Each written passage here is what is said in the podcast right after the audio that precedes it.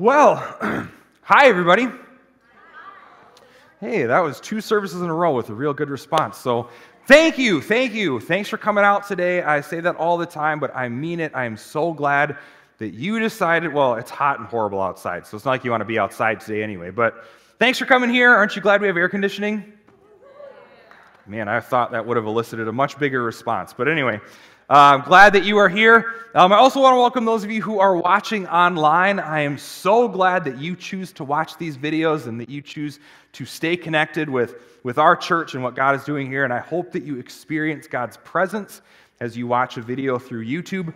But I do just want to say this for those of you that watch online, if you live close enough to physically attend here, I would encourage you to do so because part of this whole church thing and growing with God is relationships that we, we have with one another. And you just can't get that online. So if you live close enough, attend here. If you don't live close enough, find a local church in your community to be a part of and engage and invest and build relationships there. Um, I, I, was looking on Facebook about, about a month ago and I saw this post somebody put up. And it was just text, and the text said, The more you miss church, the less you miss church. So Anyway, just some of you will catch on to that later on. So, anyway, glad you are here. Glad you are doing well. So, uh, we are starting a new series today, but I don't want to tell you what it is yet uh, because I just like to make you squeamish. I mean, that's just, might as well be honest, right? I, I enjoy this little like tension and, oh, I wonder what we're going to talk about. And here's the thing I'll tell you in just a moment, but the name of this series is going to be a problem for some of us, okay? So I'm just I'm giving you fair warning. Some of us, when we hear the name of the series, it's two words. You're going to think these two words are an oxymoron, that like they don't belong together, they're not compatible. That will be some of us. Uh, some of us are going to get real frustrated that we're talking about this topic in church. Uh, you think that the two don't belong together and you don't want to hear about this in church. Sorry to disappoint you ahead of time. Um, some of us are gonna are gonna like we're gonna be so tempted to tune out, whip out your phone, scroll, maybe click another video. Don't do that. But you are going to think like, man, I thought we didn't have to hear about this for another you know, few years. So why are we talking about it here? We're going to do that here. Um, the two words that make up the title of this series, I think, are two of the most divisive words in our culture today. Uh, they might be the most divisive words. And so when you, when you see the title, when you hear the name, and if by the end of this message you just you want to vent and rant and you want to send me hate email, that's totally fine. My email is kevin at accesschurchonline.org. So I'm just kidding. That's not my email, but you can send it there. So, or I'll take whatever hate email you want to send to. So, anyway, here is what we're going to be talking about for this series. Oh man, nobody's excited. Weird. Christian politics. No, those two terms are not oxymorons. They actually can exist together. We are going to talk about it. It is important. I know some of you don't want to hear it and you think there's no place in church, but this is what we're going to talk about throughout the course of this series. Now, I understand that we probably have quite a varied background of political preferences and opinions and our, how we were raised, stuff like that. So, before we get into what this series is, let me tell you what this series isn't, okay? This series is not a, a promotion of a certain particular candidate or position or office, and we are not going to tear down a certain candidate or position or office. We're not going to do that. This series is not about me trying to tell you who to vote for during the next election. We're not going to put you on some sort of guilt trip that if you don't vote this way, how can you love God? None of that sort of stuff we're going to talk about. This series is not a Republican conservative series and it is not a Democrat liberal series. This is a biblical series. And so, throughout the course of this, we are going to be taking a look at God's instructions as it relates to Christian politics. Now, if you're here today or you're watching online and you don't consider yourself a Christian for whatever reason, uh, number one, I'm glad you're here, glad you're watching, but maybe you're just not sure about this whole God, Jesus, church, Bible, Christianity thing, I want you to know that you are under no obligation to play along, okay? I mean, none of us are really under any obligation. We have free will. But if you do not consider yourself a Christian, you can just simply sit back and enjoy this service. And actually, I'm going to give you permission to judge those of us who are Christians on how well or how poorly we follow God's instructions. And, and here's the thing as a church, you know, we're a Christian church, we talk about this first word week in and week out. I mean, every single week we are looking at God's principles for our lives. What does the Bible have to say about these situations? What does it mean to live out a relationship with God in different areas of life? But very rarely do we address politics, at least specifically. Now, you might think that a lot of the topics we talk about are political, they certainly can be, but this series is really just kind of a, a, moment for us to pause and reflect. What would God have to say if He could look into our lives, our American lives, American Christian sort of thing? What would God have to say about our politics as it relates to Christianity? Now, the reason that I want to talk about this series is really something that I I, I noticed the most last year, but I think it's been happening in for American Christians anyway, for, for the past few decades. It just, it just really escalated and spiked this last year with all of the you know, fun and joy that 2020 brought with COVID and political season and business closures and masks and all that sort of stuff. But I have perceived, now this is not like me pointing the fingers at anybody, so don't, don't take this personally, but I have perceived that as a whole, as an American Christian culture, those of us who are Christians, I've perceived that we have slowly made some changes in how we view the world and how we approach certain things of life. And I think subconsciously we've made a shift. And that shift is this that we've shaped Christianity through the lens of our politics. Let me explain what I mean by that. I think, generally speaking, when you look at Christians in America, the it, it's political passions and values and ideas that are more foundational for most Christians than our faith issues. I think in 2020 it was apparent, if we're honest with ourselves, we can all see that more Christians in our country were concerned, talked about, preoccupied with, gave money to, posted on social, everything in our lives seemed to revolve more around politics. And because politics was our foundation layer, was like the base, was the core. We then interpreted Christianity through that lens. It was like politics was more important than Christianity. And I am not trying to say that politics is not important. Politics is incredibly important. Policies and values and words and people and all those things are important. I wish this is just me personally. I wish that more Christians would engage in political things, in political conversations, in political, you know, voicing our opinions, in running for office at every level of government. We need to engage more. But the problem is, is that slowly our politics became more of a core issue, more foundational. And I just think that's backwards. I don't think that's the way God would want it to be. Instead, I think this is what God's heart for us would be. Those of us who are Christians, that instead we ought to shape our politics through the lens of Christianity. That our relationship with God ought to be the foundational issue, and everything else pours out of and lines up with that. I love what the Apostle Paul writes in Romans. Uh, he says this And so, dear brothers and sisters, I plead with you, he's writing to Christians, to give your bodies to God because of all he's done for you. Very important word, because of that. Let them be a living and holy sacrifice, the kind that you will find acceptable. Why? Because this is the, truly the way for us to worship him.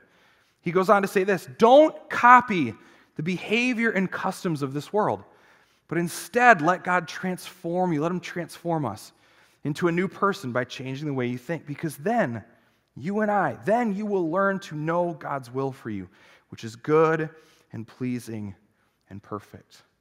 And I think what Paul was writing in Romans and what God would say to us is this that our the foundation for our lives ought to be, not that it has to be, but because of everything that God has done for us. Okay, imagine a curtain right here.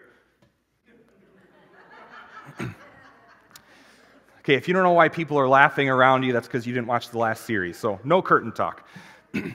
because of what God has done for us, because we have been made right with Him through faith in Jesus Christ, because He is so gracious, because He is so loving, because He has invited us into His presence. Because of that, let God transform us. Let's, let's have our relationship with God be now the new starting point, the new foundation for every aspect of our lives. Now, is Paul talking about specifically politics in these verses? No, absolutely not. This is just a general principle for Christians in all situations. But politically speaking, I think he would say, hey, don't copy the behaviors and customs and what everybody else does with politics. Don't get caught up into the same political traps as everybody else. Don't feed into that, you know, attack ads and cutting other people down and not caring like, don't fall into that thing. Instead, let your relationship with God transform you. And so that's, that's what this series is about. What does God have to say about politics as it relates to our faith, and how do those two mix together?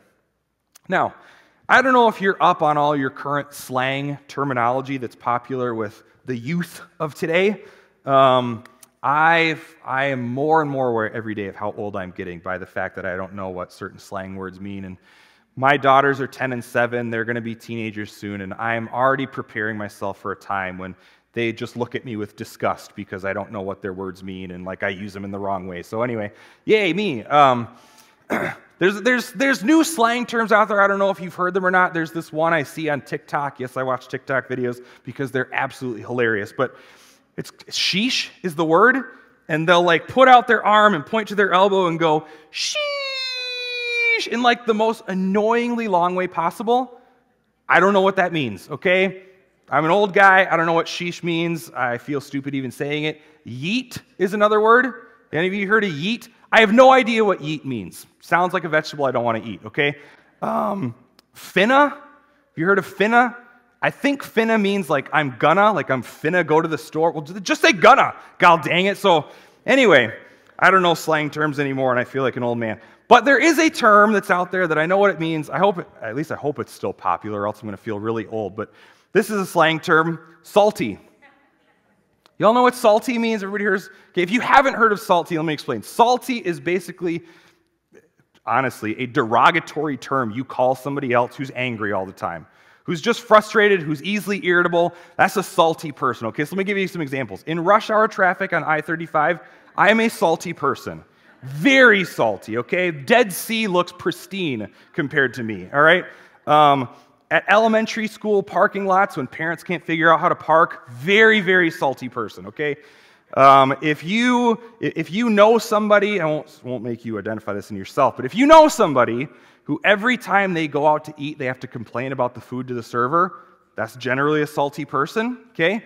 If, if you know somebody who's still bitter and upset about a card game they lost 15 years ago that's a salty person. So that's that's salty. And I don't know if you like to send memes to your friends like I like to send to my friends, but there are some great memes about being salty that I just have to show you. So this is fantastic. And you like you never send these to the people who are being salty, right? You send it to somebody else and make fun of the salty person behind their back cuz that's the Christian thing to do. But anyway, saltiness is strong.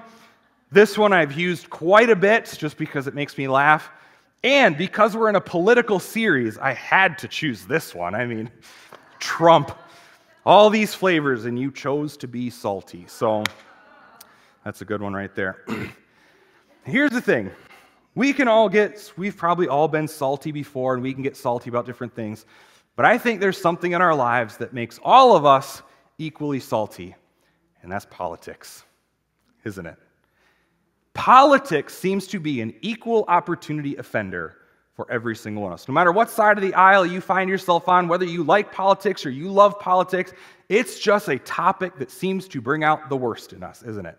We get angry, we get frustrated, we say things we don't mean to say, we abandon relationships that are important to us because of politics, and like it's, it's just so bad. And and especially over the last you know few elections with the rise of attack ads and social media's growth and the news and all like it's just become so easy for us to get salty as it relates to politics.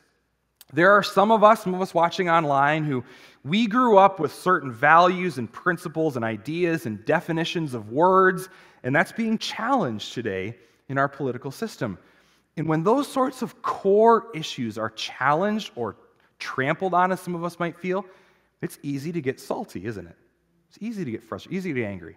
There are people in our world today who feel victimized, who feel oppressed, who feel like the world. And when that's when that's reality, it's easy to get salty over that, right? Like this, that's not hard for us to understand. If if you and I, if we happen to lean to the left, well, we've been told by culture that everybody to the right is like an uncaring, machine gun toting racist. And if we happen to lean to the right, we've been told that everybody on the left is just, you know, uh, uh, an emotional socialist. And like, when that's constantly shoved down our throats day in and day out, all around us, it's easy for us to become salty. And here's what we're going to talk about today. What does God have to say about that? In our current culture, in our world, Christians in America 2021, what would God say if He could speak into the saltiness in our lives as it relates to politics? Now, interestingly enough, Jesus actually tells his followers to be salty. If you did not grow up going to church or you're not familiar with reading the Bible, that might come as a shock to you, but that is 100% true. Jesus told his followers, You guys need to be more salty. Now, we find this in the middle of something that we call the Sermon on the Mount. The Sermon on the Mount is a long, lengthy teaching from Jesus towards the beginning of his work and ministry here on this earth. And that's where he talks about blessed are the poor in spirit, blessed are those who mourn. He talks about divorce and prayer and money and also very, very applicable teaching for our lives. But it's in the middle of that that he brings up this idea about being salty. And this is what Jesus says He says, You, talking to his listeners, but also God talking to us, you are the salt of the earth. But what good is salt if it's lost its flavor? Can you make it salty again? No, it'll be thrown out and trampled underfoot as worthless. Now try and put yourself in the original listener's shoes, okay? You don't know what he's going to say next. You've never read the Bible before because the, the Bible doesn't exist yet. And imagine you're hearing Jesus talk about, you're the salt of the earth. Like, what? Do you know what he's talking about? No, I don't know. Do you know what he's talking about? I don't know either. Like, Jesus, what, what do you mean being salt of the earth? Okay, like I know showers haven't been invented yet, but like, why you got to cut us down like that, Jesus? So, what, what's up with all this saltiness? So, again, I'm reading in between the lines. Maybe they weren't thinking that, but Jesus goes on to say something different then, get his point across. Okay, maybe not salt. You are the light of the world, like a city on a hilltop that cannot be hidden. No one lights a lamp and then puts it under a basket. Instead, a lamp is placed on a stand where it gives light to everyone in the house. And I can imagine, again, this is just me speculating, but I can imagine his original audience and maybe even some of us today are watching online are going, What in the world are you talking about, Jesus? What is this salt talk? What is this like? Do we put salt on a light? Does that make it burn? Like, what? Jesus, get to the point. No more metaphors, no more salt and light. Just tell us what you mean. And he does. This is what he finishes up with. In the same way, the same way as salt, same way as light, let your good deeds shine out for all to see. Why? So that everyone will praise your heavenly Father. And Jesus gets right to the point, says, All this salt talk, all this light talk, it's about one thing purpose. Purpose. Salt has a purpose. Salt exists for a reason it's to flavor and preserve things. And if salt loses its ability to do its purpose, it's not valuable anymore. Throw it away. It's just white crystals. Get rid of it. Light has a purpose. Light exists for a reason. It would be foolish to turn on a light and then put a cover. Up. Like that would just be dumb. And what Jesus was telling his first century listeners, and I believe what God would say to us, those of us that are Christians, he would say to each of us, You have a purpose. Don't forget that.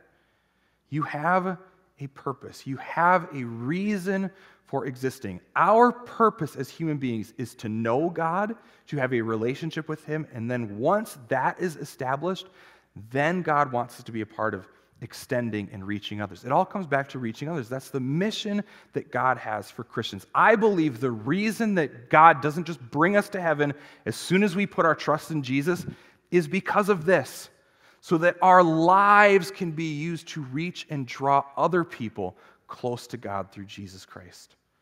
I think what Jesus is saying is, say, let the way, Christian people, the way we live our lives ought to be lived in such a way that people who aren't Christians are attracted and want to become Christians.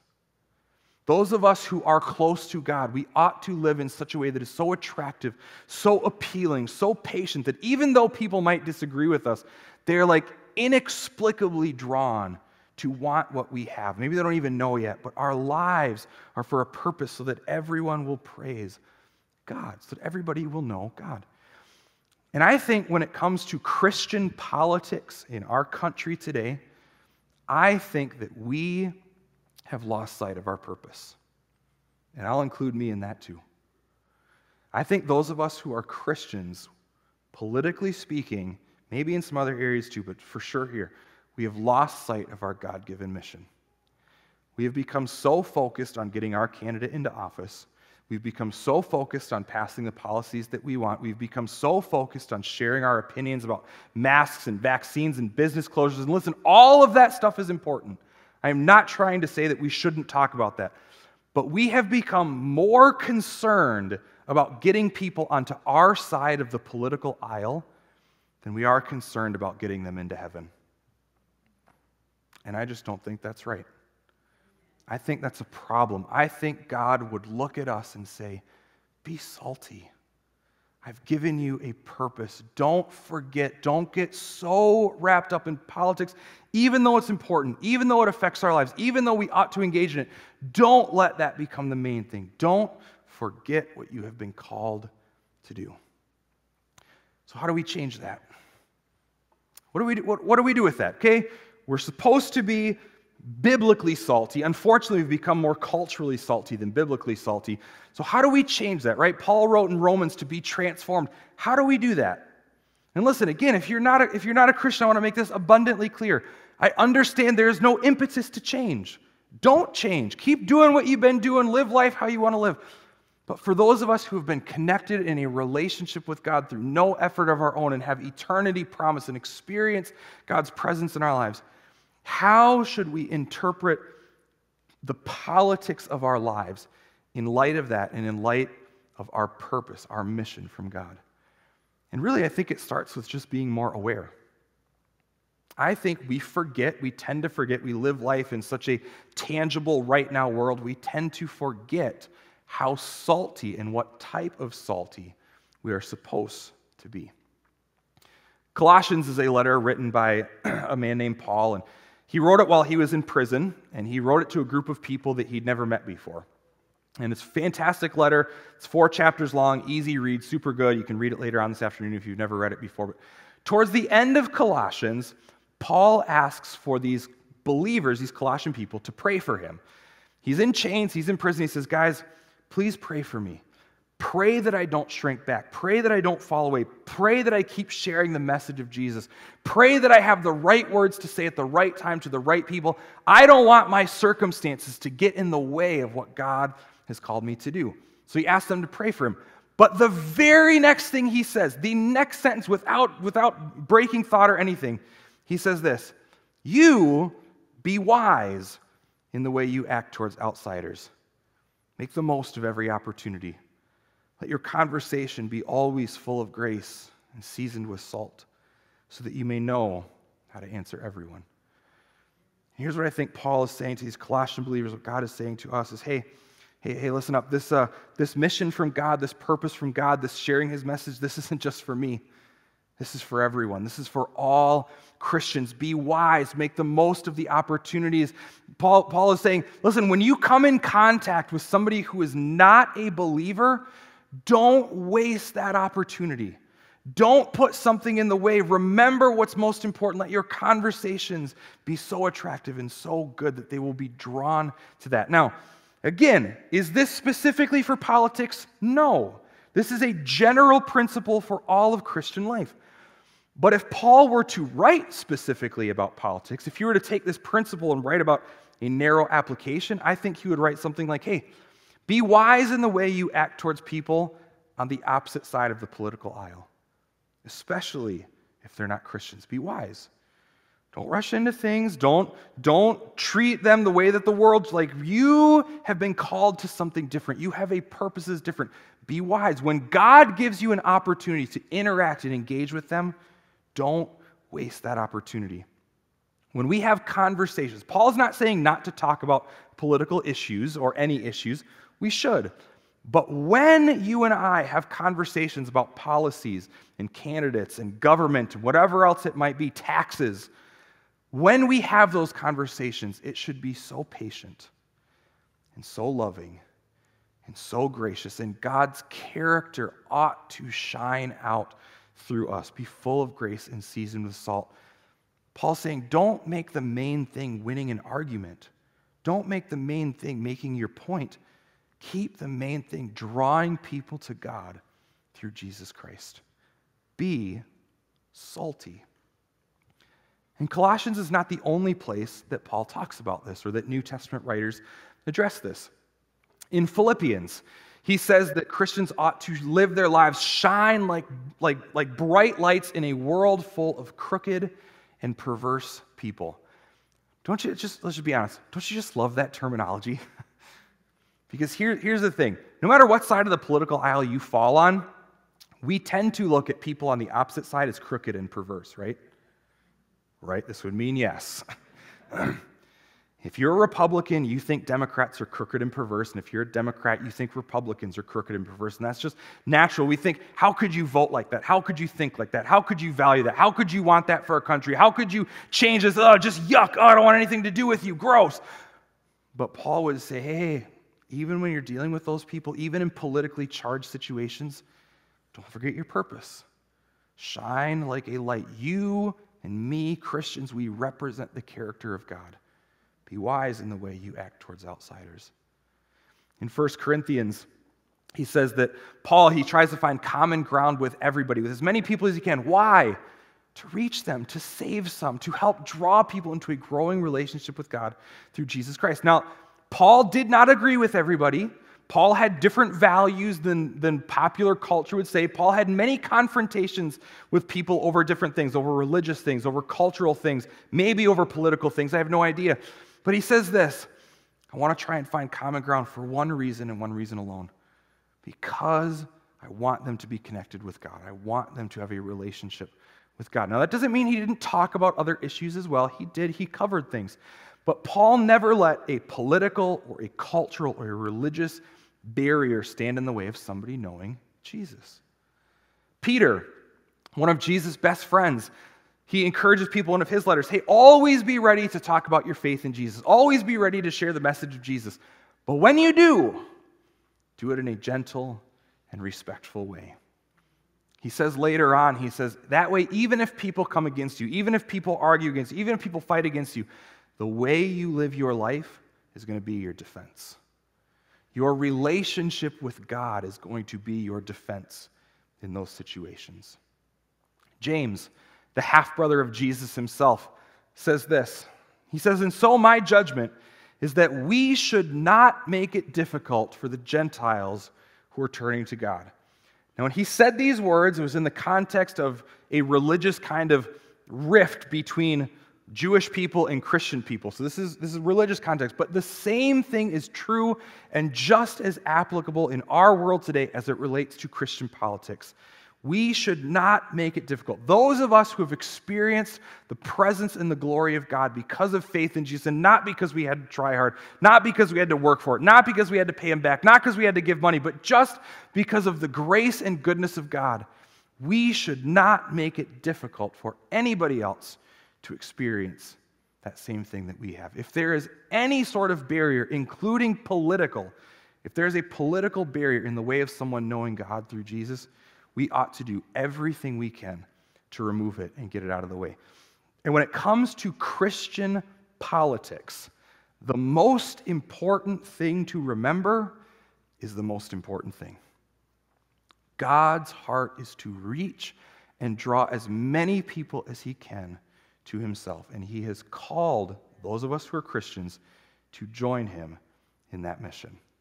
Be salty. So, we all got that one down pat, right? Piece of cake. Let's, let's move. We probably don't even need to go through the rest of the series. Not true, huh? It's one thing to know about something. It's one thing to hear we're supposed to be salty. It's even one thing, okay, I should be more aware of it. I should try harder, sort of thing. But it is another whole thing to actually live that out, right? And here's something I know about all of you. Here's something I know about those of you watching online because I know it about me we can't do this on our own. We just can't. We can try, we can have good intentions, we can put it on a post it note and try and remember, but left to ourselves, our natural tendency as human beings will always be towards being culturally salty instead of being biblically salty. I know that's what happens in my life if it's just up to me. In fact, in the spring of last year, spring of 2020, I actually had to make a decision to get off of social media altogether. Uh, with the election season, and that was the start of COVID and protests down in the cities, and like I, I just couldn't take it. I was becoming so salty and frustrated in political issues that it was spilling out into other areas of my life and relationships and with my family, and like it just it wasn't good. And so my wife, after a couple nudges, told me, hey, just get off Facebook. I did. I, I got off of all social media altogether. And let me say, I experienced a lot of peace because of that. Now, I don't know if that's peace from God or if that's just peace from not putting garbage into my mind every single day. But in either case, I experienced some peace. But here's the thing that sounds tempting, doesn't it? Let's just, let's just run away. Let's just put our head in the sand. Like, let's, let's just not have to deal with this at all. But we've been called as Christians to reach the world. How can we reach the world if we run away from the world? All the time. We have been called to be salty, to draw people close to God, but you and I, we just cannot do that on our own. No matter how hard we try, we are incapable of doing that. And that's where spending time with God comes into play. That's why we talk about it so much here, because spending time with God really is the answer to all of life's problems. Jesus says this in John 15. He says, Remain in me, and I will remain in you. For a branch cannot produce fruit if it is severed from the vine, and you cannot be fruitful unless you, for the second time, remain in me. Yes, I am the vine, you are the branches. Those who, in case we didn't get the first two times, remain in me, and I in them, will produce much fruit. For apart from me, you can do nothing. It is only as you and I spend time with God that we are transformed on the inside. It is only as we build our relationship with God closer and stronger than ever that our hearts are softened. It is only as we spend time with God that, that we experience His love, and it is so fulfilling and so freeing and so satisfying that it just overflows out of us into all aspects of our lives, including politically. And I think the root issue behind Christian politics and the reason that so many of us have become culturally salty instead of biblically salty, myself included, the root issue is we have not done this enough. We just haven't spent enough time with God. We haven't been in His presence enough. His character hasn't changed us on the inside. And so when we're frustrated and we're bothered, you know what comes out? Us and not God. But if we remain in Him, if we spend time with Him, that's where fruit is produced that you and I, we just can't make it happen on our own.